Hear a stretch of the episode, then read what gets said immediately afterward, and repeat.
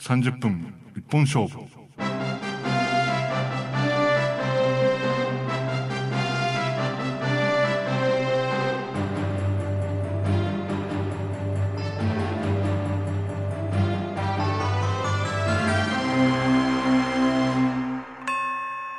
30分一本勝負ですが、いやーもう暑い日が続きますね。もうなんか体が溶けていきそうな感じで、えー、そうすると、こう、まあ、子供時代のね、夏休みのことを思い出すと、まあ、怪談映画とか、ホラー映画とか、いろいろ見たよなみたいな。まあ、それで震え上がって、少し、こう、寒さを感じるみたいな、えー、ご時世だったわけですけど、まあ、あの、東方特撮映画はね、あの、子供時代、まあ僕は、宇宙大戦争はおぼろげに覚えてて、これもね、すごい怖くて、あの、東方の SF 映画っていうのはやっぱりなんかちょっと怖い感じがありましたよね。あの小さかったけど4歳ぐらいでしたけどね、あの覚えてるのは、あのナタールにね、あの土屋義雄さんが車で運転しながら歩いていると、こう照明が変わって、スポットライトみたいなのがあって、こう、精神コントロールっていうかね、まあ、ある種機械を埋め込まれて、この気がつくと、あの、銀座のね、こう、車の中で、こう、額からうっすらとこう血が垂れているという、まあ、なんか手術で埋め込まれたっていう感じがあるんだけど、あそこのあの、こう、ナタールに操られて、まあ、土屋さんがね、こう、えー、月面に降り立っている、まあ、スピップ号の爆発しようとするってあたりの、この、まあ、なんていうのかな、宇宙人に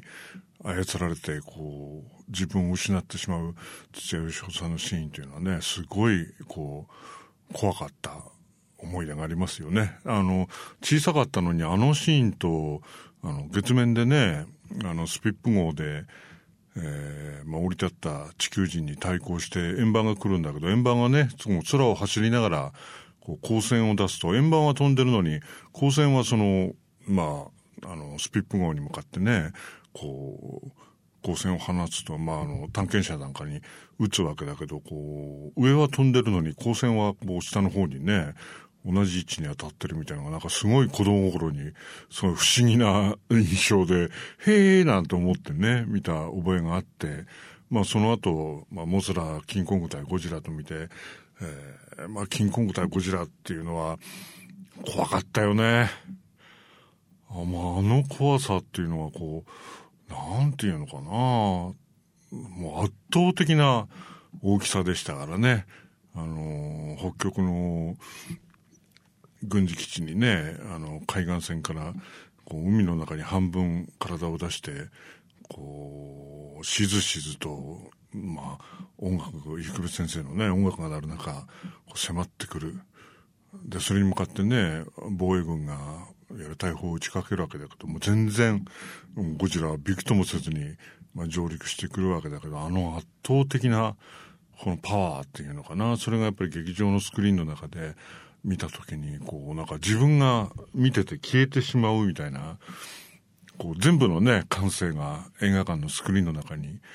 こう、吸い込まれるような感じがあって、はって気がつくと自分の体に意識が戻るわけだけど、こう、なんか、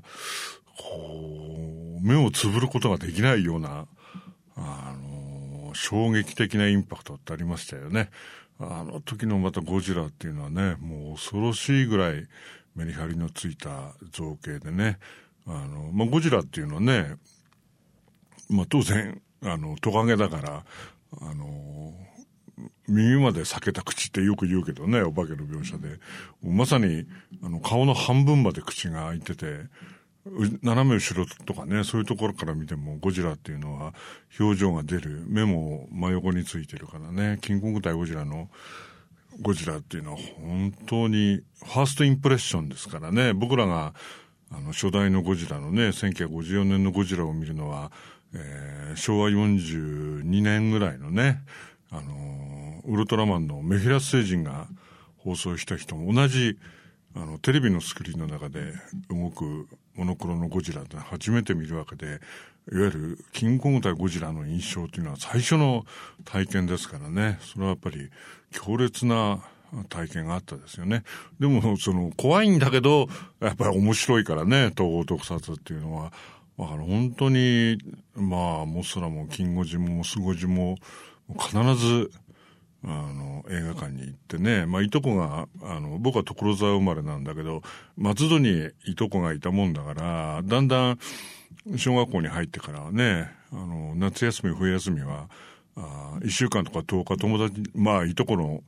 あの、うちで、こう、のんびり暮らすようになったもんだから、まあ、松戸はね、あの、風切り館のバンビザっていうのがあったもんだから、あそこで、あの、まあ、見せてもらってたんだけど、だから、あの、住んでたね、所沢でももちろん半年遅れで東方特撮ってのは来るようになってたんだけど、まあ、風切りは、あの、松戸のいとこんちを、あの、根城にしてね、あの、松戸に住んでいる近所の友達たちとみんなで打ち揃って見に行ったという。まあ、それでね、僕は実は、まあ前にも、えー、親方でも少し話したことがあるかと思うけど、えー、マタンゴっていうね、東宝の特撮作品を、まあ公開されてるっていうから、もう絶対見なくちゃと思ってたから、なんだか不思議なタイトルですよね、マタンゴっていうのは。なんだろうと思いながら、まあいつもの、えー、夏休みのね、最大の楽しみだから、友達たちと揃って、まあ見に行って、まあ8歳の時ですよね。だから小学校、えー、2年生か3年生ぐらいの時ですよね。それでこう、まあ映画が始まって、すごい大きな音楽で、あの、始まるんだけども、まあね、ヨットが海の上を走っていくみたいな。それで、まあ統合特撮っていうのはね、大体ほとんど子供が出ないから、まあ、普通の、いわゆる特撮映画だと思って何にも知らないで見てるからね、宣伝素材なんかチェックしないから、これで、こう映画が始まっていくと、あの、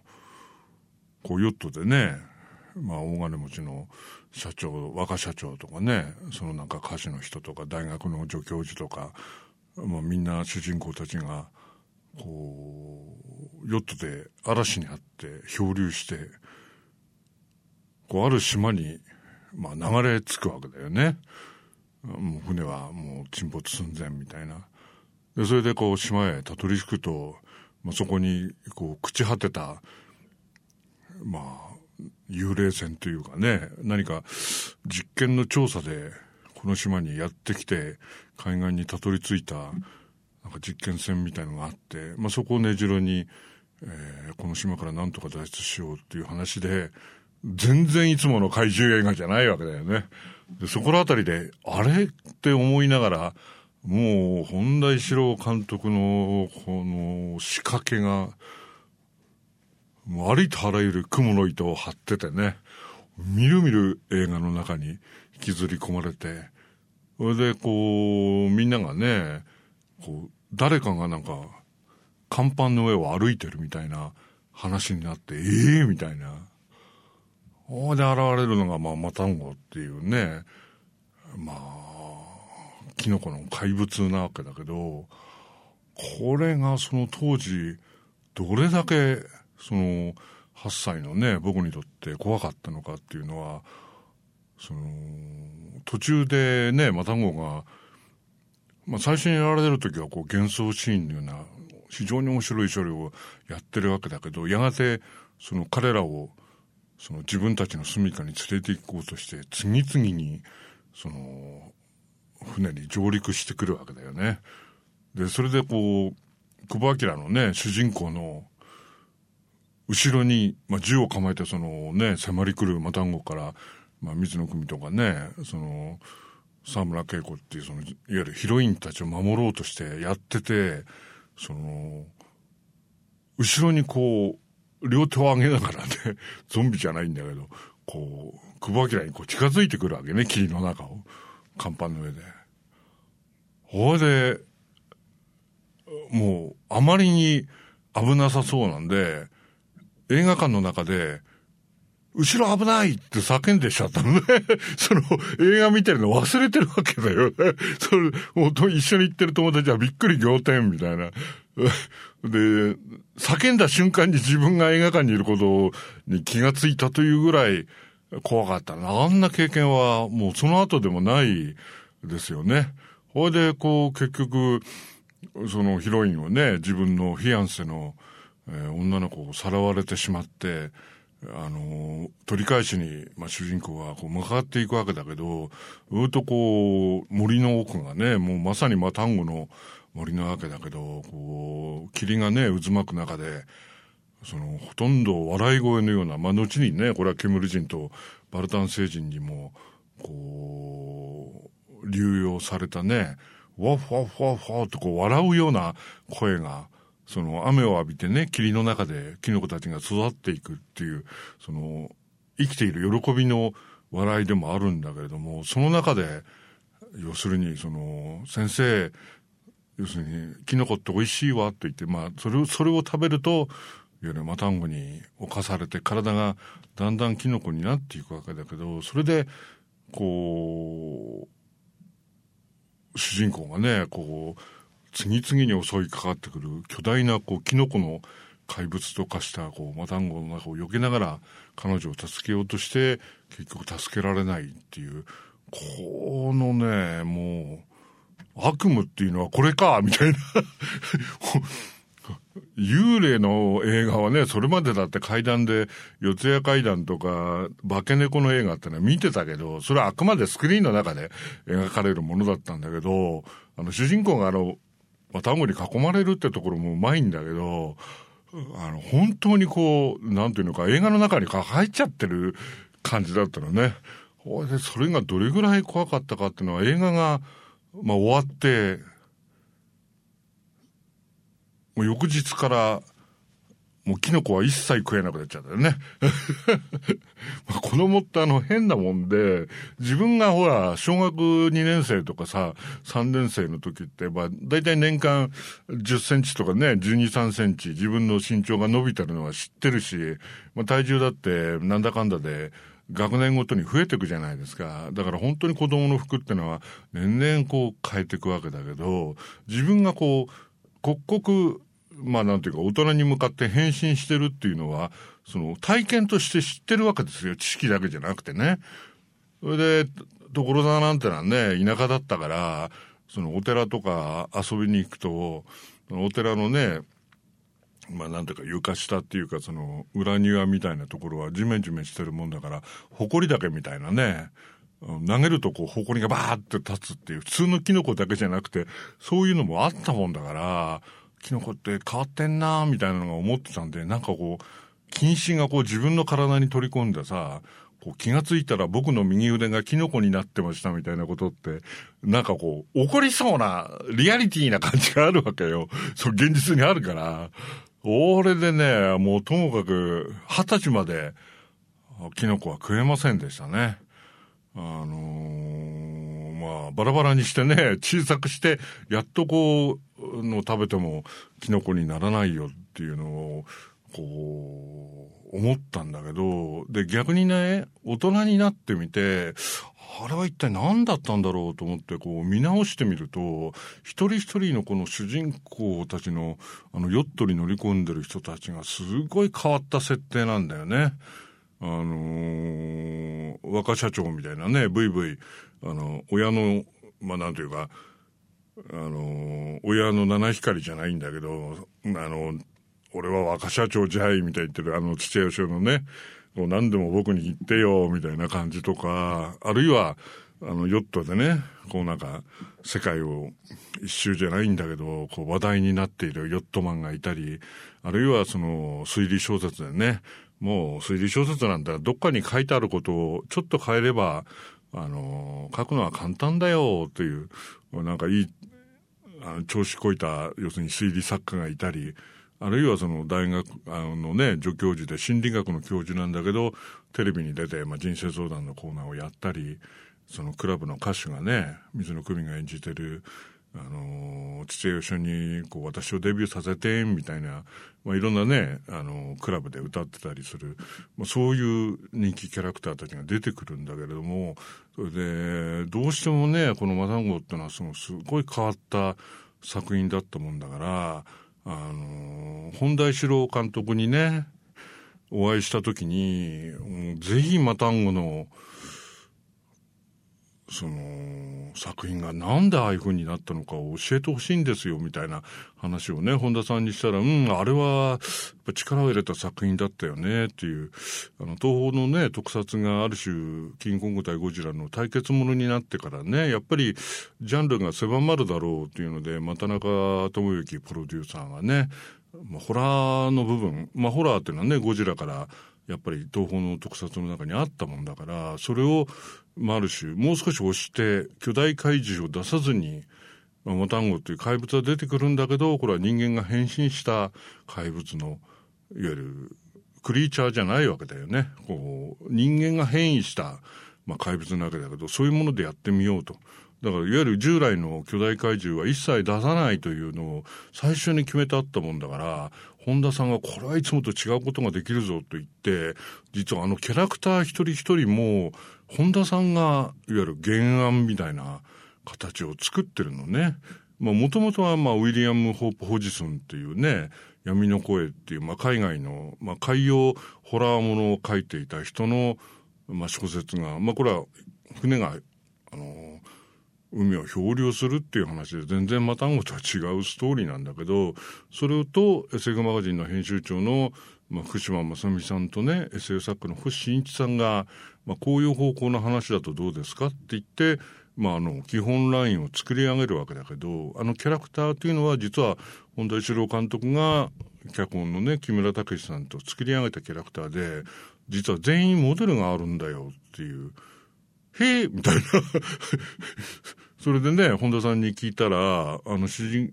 公のね、まあ、あの、久保明は、当時、そのテレビのね、あの、ワイドショーみたいなのがちょうど始まった頃で、そこでこう人生相談コーナーとか法律相談コーナーといって、その、弁護士とかね、あの、心理学の先生が出てきて、こう、そこはこう、こうで、こういう意識が働いてるんですよ。テレビで、こう、脚光を浴びていた頃なんだよね。そういう、まあ、御用学者っていうのかな。それで、久保明はね、ちゃっかりその自分のゼミの、あの、教えている女の子を恋人にしてるっていう、こう、設定でね。それで、あの、まあ、全体のスポンサーみたいになってる土屋義雄は、実は当時、西武デパートのね、まあ、鼓兄弟っていう、まあ、まあ今は辞められてるけどね、あの、鼓誠治たちのことですよね。まあ、ちょうど大学を出た直後、まあ、昭和30年代前半だけど、もういくらでも金があるもんだから、なんか瀬戸内海のね、無人島かなんかを買い取って、これ僕の島ですとか言って、もう、もういい加減にしろみたいなね、マスコミが総叩きにかかって、金があるんなら何にもやってもいいのかみたいな、もう二代目バカ社長みたいな、あのー、総攻撃を食らってね、まあそれで、あの、実はそれをイメージして、あの、やってあるっていうのね。それであの、推理作家は、大藪春彦だよね。野獣しすべしで、早稲田の大学生なのに、で、ゴアランポがね、絶賛して、宝石でデビューするっていう、もうともかく、あの、猟銃をね、まあ免状を持ってて、あの、部屋の中で壁に向かって猟銃ぶっ放すっていうので、もう有名な人だけど、もうともかく自信満々で、もう要するに僕の前のミステリー作家っていうのは、もう過去の人ですね、みたいなもう、あの、僕が書くものがミステリーです、みたいなね。もう自信満々、おいおい、みたいな。ほいで、あの小泉博さんがやってるね、ヨットマンは堀江健一さんですよね。あの、アメリカをね、太平洋横断してっていうので、有名になって、まあ、当時、堀江健一さんを、英雄視する、また英雄一人ぼっちのね、石原裕次郎の映画なんかが典型だけれども、まあ、ある種冒険家っていうのは、堀江さんから始まったようなところ日本はあるんだけど、本田さんっていうのは、どっかこう別の視点を持ってたのね。で、あん中でその、いわゆるそういう成功者じゃないのは、逆にあの、小泉博のね、まあ、ヨットの助手をやっている、まあ、佐原賢治の漁師上がりの、まあ、ヨットマンですよね。だから、まあ彼はギラギラとした欲望の中に生きてるっていうキャラクターなわけだけど、そういう、その東京で、こう、なんていうのかな、遊び尽くすというか、もう、これ以上の楽しみはもう、どこにもないなみたいな。まあ、寄ってでも行こうかとか言って、その、なんていうか、後悔に出た彼らが、その、ある運命に飲み込まれて、その、まあ、なんていうのか、脱出できないある島にたどり着いて、人間で亡くなるっていう話なわけだよね。これは、もう書いてて、やっぱりすごい面白かったって本田さんが言うのね。本田さんっていうのは片方で、あのー、なんていうのかな、ダイナミックなね、巨大怪獣と戦う人間のこう勇気と決断みたいな、すごいダイナミックなドラマを描きながら、片方の持ってるこう人間の悪意みたいなね、そういうダークサイドの、こうなんか人間の持ってる、その心の影みたいな部分を持っている人なんだけど、マタンゴってのは完全にそれが表に出ちゃってんのね。また木村隆っていう人がね、まあ、この人はもともと、あのー、戦前はね、共産党活動をやってて、まあ、特攻にね、捕まって、まあ、かなり、その、拷問ではないんだけど、そういうこう、まあ、公安の、その警察の、なんていうか、非道なところはもう、身に体験してるし、見てるし、よく知ってるし、また、その戦後のね、共産党の中で、内部で、いろんなことがあったもんだから、もうそれでまあ、党を脱退して、昔のね、知り合いだった田中優子プロデューサーを訪ねて、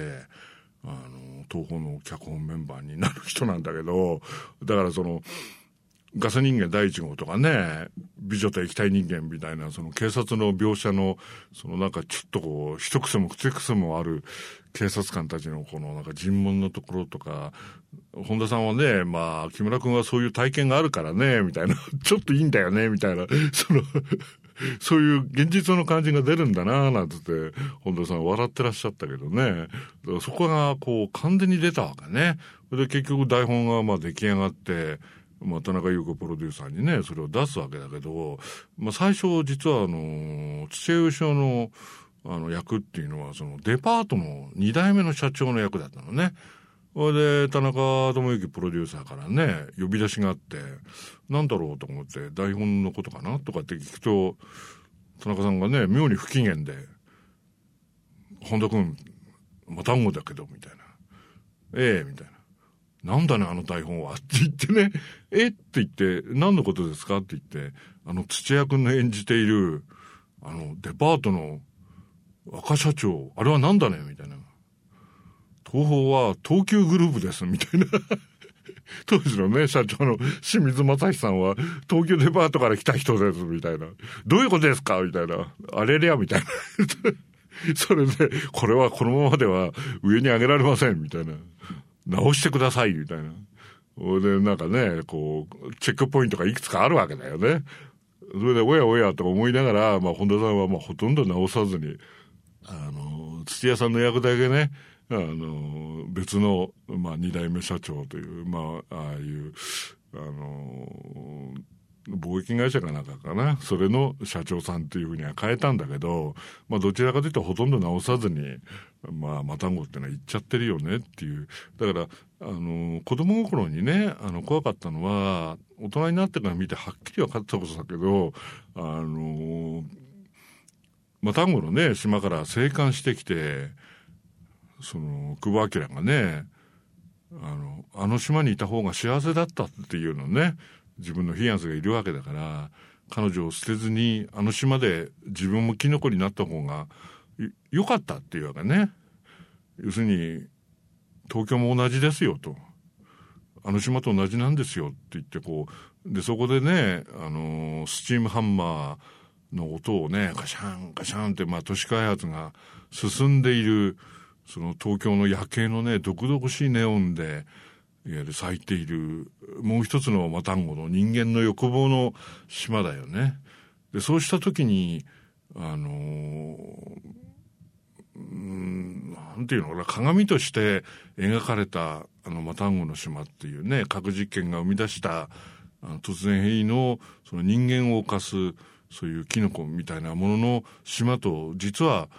一見違って見える、その、東京が同じなんだっていう、もう、すごいサタイヤに近い、感じですよね。もうそこで、あもう、8歳の時はね、怖かっただけだけど、オールナイトでね、19歳とか20歳の時見てた時に、もうこの、なんていうか、人間の描き方っていうかね、人間の追い詰め方、でもそこで、こうなんか崩壊していくね、水の組に、こう、すがりついて俺を助けてくれっていう、その、土屋義雄のこう描き方とか、もうすごいいつになく筆が走ってるっていう。で、そこで逆にね、あ、本田一郎監督のって面白いなと。これちょっとこういうタッチのって何本かあったよねと言って、あの、美女と液体人間とかね、ガス人間第一号とか遡って、この木村武がシナリオを書いて、本田一郎監督がまとめて、まあ、どちらかというと、これらの作品ではフォローに回った、いわゆる円谷英二の抑え抜いた、あまり自分が前面に出ずに、本田一郎監督のドラマを支えようという、まさにスペシャルエフェクツですよね。その特撮のメリハリが、いわ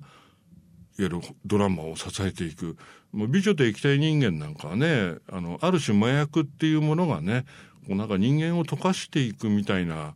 人間のこうなんか心も体も溶かしてダメにしていくっていう、なんかそれのメタファーができるかもしれないっていうのでね、まあ、あの映画はやるわけだから、あの映画なんかはね、あの、出だしで銀行強盗をしようとする雨の中のね、もう怒涛のように雨が降って、もう最近のゲリラ豪雨じゃないけど、降っている銀行の前で自動車の陰にいた、まあ、銀行ギャングのね、佐藤誠の部下の伊藤久也が、あっとして下を向いて、いきなり銃を乱射して、まあ、そこで東京に潜入したね、液体人間に溶かされて、まあ、下水道の中に落ちて、その、まあ、彼の体は液体になってしまったんだけれども、まあ、愛している、あの、白川由美演じてるね、あの、彼女のもとへ、まあ、ギャングではあるけれども、まさに彼女を愛していること自体は変わらなくて、いわゆる溶けてしまった体なのに残留思念がいわゆる彼女のもとに身を運んで、まあ、そこで、まあ、彼女を、まあ、なんていうかいじめてるっていうかね脅迫しているギャングを殺したりあるいはそこでまあいろいろなことが起きるわけだけどその全然セリフのないラブストーリーなわけだよね。しかもその常に雨が降っているっていうねあるいはそのクラブの白川由美がね歌うナイトクラブのシーンなんかのそのブルーの色を出した、もう本当にこうギャング映画のタッチをね、あの、フィルムノワールみたいな、また佐藤誠演じてる、そのね、悪の、まあ、ギャングを率いてる、その銀行ギャングの親玉の、この、なんていうのか、もうアメリカ映画みたいなね、こう、非常のキャラクターで、まあ、最後に下水道の中にね、あの、白川由美を、あの、連れて行って、液体人間にやられたように見せかけるためにね、彼女の上着を剥いで、まあ、清水一枚で白川由美はね、佐藤誠に、あの、下水道の中を連れて行かれるわけだけど、そのエロテックな感じといいね、実はこれは、あの、徹底的にそのセリフを言わない、でも必ず白川由美の前に現れるその液体人間みたいな部分っていうのが、ホラータッチの、その、なんていうのか、演出の裏側に、こう見え隠れ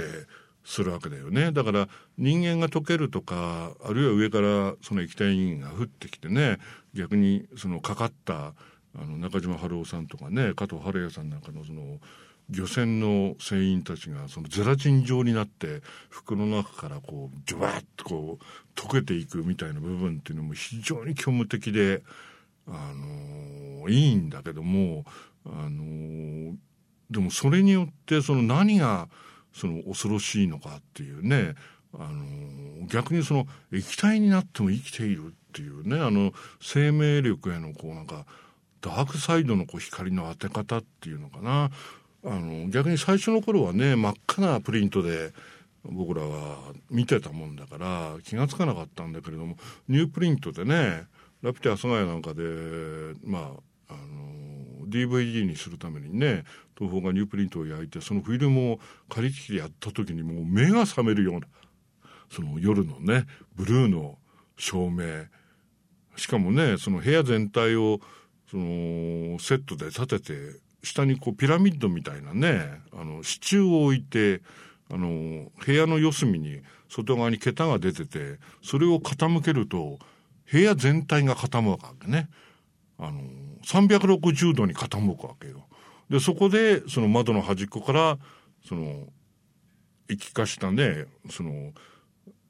ガラス状のものを液体人間でやると、それがスーッとこう壁を、その走っていくっていうのをね、あの、有川貞正カメラマンが、床とか壁に張り付きで紐でくくられてね、その、あの、もうおかしくなっちゃったよって、一日それやってると、みたいなこと言ってたけど、で、そこの先に、いわゆるストリッパー役のね、あの、女優に、その液体人間が当たると、あの、氷のように凍りついて、こう、どんどんこう、皮膚がね、溶けていくっていう、かなりサディスティックな描写を描いているんだけども、逆に、あの、大人になってね、二十歳過ぎになってそれを見直した時に、その人間が解ける描写よりも、その、そこにこう、込められている、こう、人間のドラマの、こう、光の当て方っていうのが、単純にこう、誰かが好きになったとか、誰かが憎いから殺すとか、あの、通常で言うね、あの、逆にその殺されたんだけど恨みで、あの、蘇ってくるみたいなね、その怪談映画みたいなものっていうのが、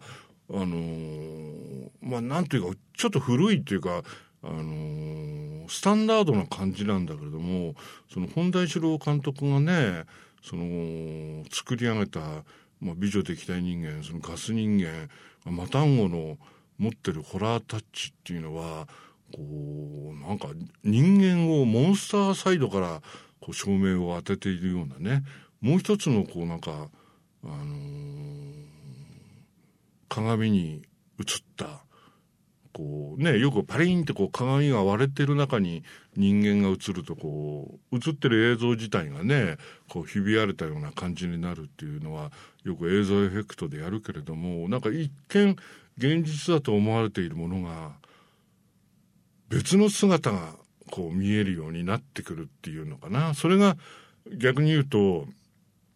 見た時だけ怖いのではなくて、単純なね、恨みとか、あるいは単純な悪霊が人間に襲いかかってくるとか、ゾンビが何とかするっていう、そういうゲーム的なことではなくてね、人間の内在する、そのなんかこう、恐ろしさみたいなね、日常では誰も気がつかないんだけれども、こういう真夏の夜の夢っていうね、シェイクスピアの有名な作品があるけど、真夏の夜の悪夢だよね。その、思い出すだけで、こう、震え上がるっていうのかな。自分の体の、あのー、右腕がね、こう、キノコになった時の実感っていうのを、その、8歳の時の自分というのが覚えてんだよね、また。恐ろしいことに。あるいはその、例えばガス人間の土屋義雄がおそらく感じているはずの、ガスになった時に元に戻るんではなくて、このまま俺は運算無償してしまうのではないかっていうね、そういうこう恐怖感みたいなものを映像とドラマが、いわゆる持ち得ているという、その驚きですよね。だから逆にその僕らにとってのね、あの、ホラーの、まあなんていうのか、革新っていうのは、逆にそのガス人間とかね、いわゆるマタンゴとか、ちょうど1960年代の、その前半のね、その本田一郎監督たちが挑んだ、単純に怪物が出るのではなくて、何が僕たちを震え上がらせるのかっていうのが、こういう手があったのかっていうのは、見るたびに思うことですよね。僕はマタンゴなんて見るたびに8歳の、こう、気持ちが蘇ってしまうんでね。あ、あ、ここで後ろ危ないって叫んだんだなって見るたびに思うよね。その戦慄の要因っていうのはまだ僕らの血液の中に残ってんのね。で、そうするとね、こうなんか、あの、暑い夏も少しは、えー、涼やかに暮らせるみたいなね。まだ、あの、なかなかね、噂は皆さん聞いてると思うんだけど、ガス人間第一号ももちろん傑作であることは言うまでもないですけど、ホラータッチという点では、美女で液体人間っていうのはね、また違う、一味も二味も違う作品なので、もうぜひ、あの、あちいあちいと言ってる皆さんはですね、この美女で液体人間とマタンゴを、こう見ていただいて、あの映画ファンをね、震え上がらせる、えー、本田一郎監督とね、円谷徳木監督のテクニックを味わっていただければと思います。えー、今回の30分、ミッション部はこんな話でした。それでは。Música